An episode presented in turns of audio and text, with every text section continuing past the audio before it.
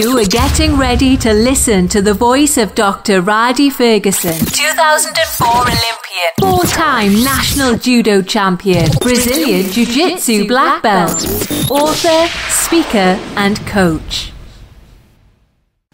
Hello, this is Rhadi Ferguson, and welcome to another edition of Coffee with Rhadi. Today, I want to talk to you about something that is very important, something that has really been critical and crucial in my life at this particular juncture. I recently, uh, I mean, I recently got got knocked down, got got knocked down, got knocked out, got put against the ropes, beat up, and sent to the corner to regroup.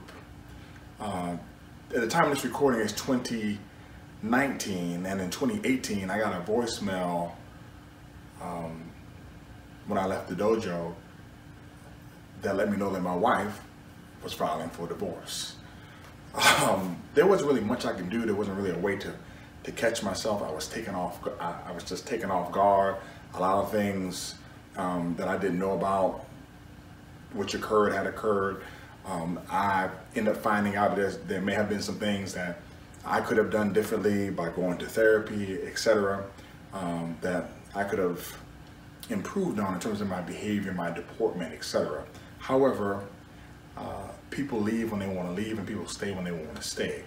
And I don't believe in uh, divorce, but divorce happens. I also don't believe that people should stay in marriages where they feel like they're being abused, where they feel like they're being disenfranchised, or where they really feel unhappy to the point where it's messing with their mental health and wellness. So with that being said, um, as much as I enjoyed my marriage with my wife, and as much as I love her, I also love the fact that she's able to do what she wants to do and move on with her life, and then I'm able to move on with mine. The rough part, the rough part in the whole thing is that in your mind you had, I mean, I can say this, I, I had in my mind how I thought my life was going to go. Um, it had steps to it, A, B, C, and then one, two, and three.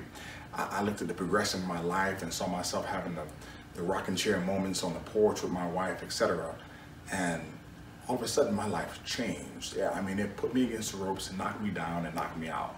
In, in the sports which I practice, some of them like boxing and mixed martial arts, um, we always say it's the punch that you don't see that knocks you out.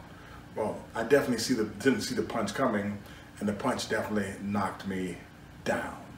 Um, was I fully knocked out? No, I wasn't fully knocked out, but I'm telling you, it rocked me real good to the point where I almost got counted out.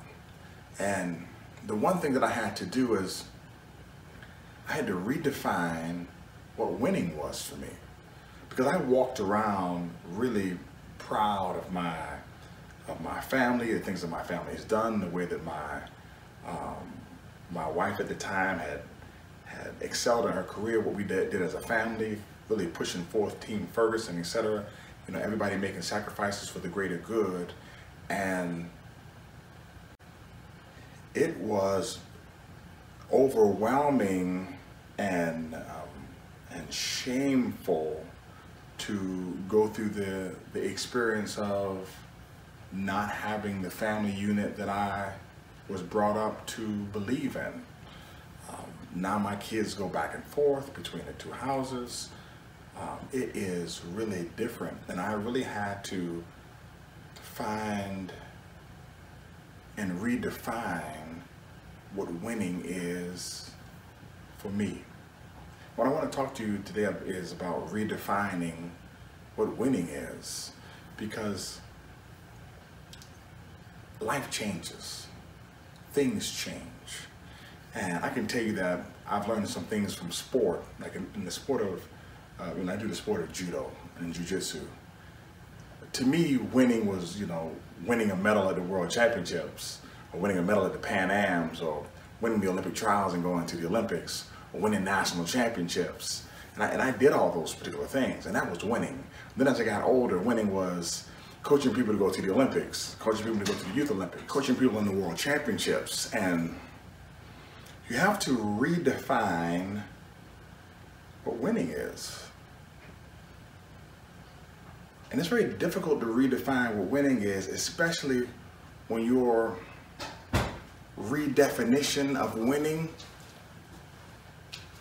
was what you considered to be losing.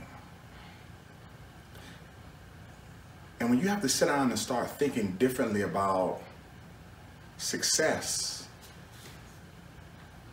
it, it changes you.